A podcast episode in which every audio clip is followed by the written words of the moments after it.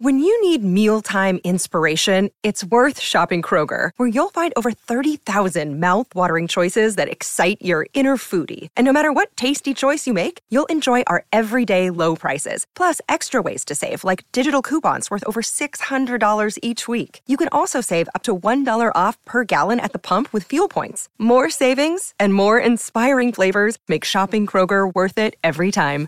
Kroger, fresh for everyone. Fuel restrictions apply. Say There's no such thing as Istanbul. There are Istanbuls, plural, you know, clashing, competing. It's like a matryoshka doll. You open one, inside there's another Istanbul, there's another Istanbul.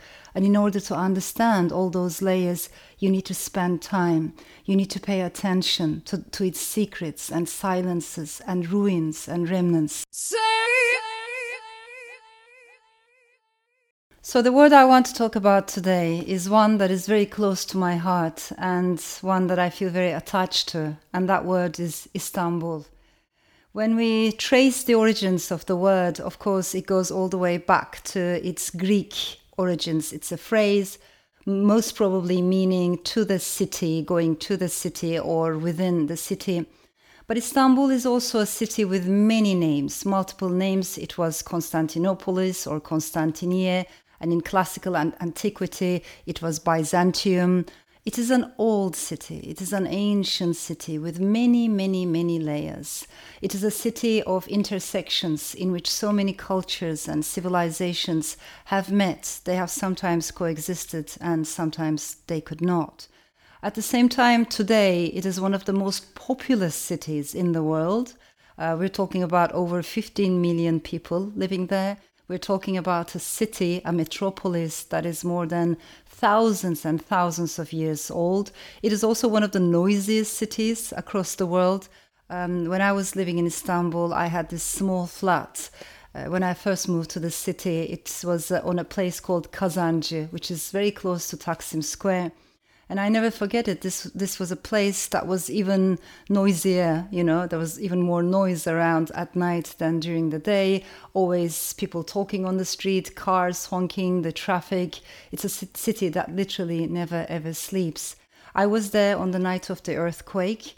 And I never forget that because our, first of all, I need to tell you that our street was quite um, multicultural, it was quite diverse. This was a place that was mostly populated by minorities. In the past, there were many Jewish, Armenian, Greek families living there, but many of them over time, of course, had to leave. You know, they did not feel welcome. They were, uh, many of them were driven out or they had to leave. In 1970s, this was a place that was mostly populated by sexual minorities. There was a big trans community there. There was a big LGBTQ plus community there. Again, many of them left. In 1990s, feminists moved into this neighborhood. Lots of maybe progressive artists moved in, and over time they also left. So living on a street like that with such a deep, rich, but also heartbreaking history, I think made me think that this was not a city that was static and fixed, but it almost felt like a boat, like a ship, you know? We were all passengers. We came and we went. Istanbul, of course, is a city of um, stories, lots of stories, but it's also a city of silences. There are lots of ruins and remnants. And I also think it's a city of collective amnesia. Having a rich history does not mean you have a strong memory of the past. We are a society of collective amnesia. So, for me as a storyteller, it was a city that was teeming with untold stories. In my eyes, Istanbul has always been a she city, you know, um, and people sometimes find that strange. But there is a literary tradition that goes all the way back to the Ottoman times and the Byzantium times, in which the city has always been portrayed either as a goddess or has been associated with female spirits, or in the eyes of Ottoman poets, again, it has been always a female character. There's a part of me that wants to revive that literary tradition. Another part of me believes that the soul of the city is female, but another part of me um, wants to reclaim the city, you know, reclaim the urban spaces, public spaces, because unfortunately, today when you walk around, streets belong to men, public squares belong to men, coffee houses, tea houses belong to men. And I think it's very important that we have women in the public space, minorities in the public space, equal representation and visibility in our urban spaces. Uh, as I mentioned, Istanbul has always been important in my work, not as a background decor or a you know passive landscape, just the opposite, as a personality, as a strong she personality of her own. In my books, such as The Flea Palace, The Bastard of Istanbul, The Architect's Apprentice, I've always tried to understand the people who have been pushed to the margins in Istanbul, you know, pay attention to the periphery rather than the center. So rather than following the Istanbul that is presented in touristic brochures, I'm interested in the underbelly of the story, in the untold stories of the city. And in that regard, I think there's no such thing as Istanbul. There are Istanbuls, plural, you know clashing, competing. It's like a matryoshka doll. You open one, inside there's another Istanbul, there's another Istanbul. And in order to understand all those layers, you need to spend time. You need to pay attention to, to its secrets and silences and ruins and remnants. Um, I want to read a little bit from one of my earlier novels, 10 minutes 38 seconds in this strange world. This is the part where I talk about how I see the city. Istanbul was an illusion, a magician's trick gone wrong.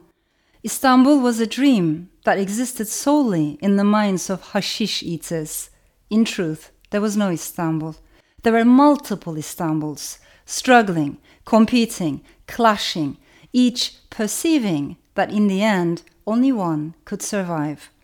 There was, for instance, an ancient Istanbul designed to be crossed on foot or by boat the city of itinerant dervishes, fortune tellers, matchmakers, seafarers, cotton fluffers, rug beaters, and porters with wicker baskets on their backs. There was modern Istanbul, an urban sprawl overrun with cars and motorcycles whizzing back and forth, construction trucks laden with building materials for more shopping centers, skyscrapers, industrial sites. Imperial Istanbul versus plebeian Istanbul, global Istanbul versus parochial Istanbul, cosmopolitan Istanbul versus Philistine Istanbul, heretical Istanbul versus pious Istanbul, macho Istanbul versus a feminine Istanbul that adopted Aphrodite, goddess of desire and also of strife, as its symbol and protector. Then there was the Istanbul of those who had left long ago, sailing to faraway ports.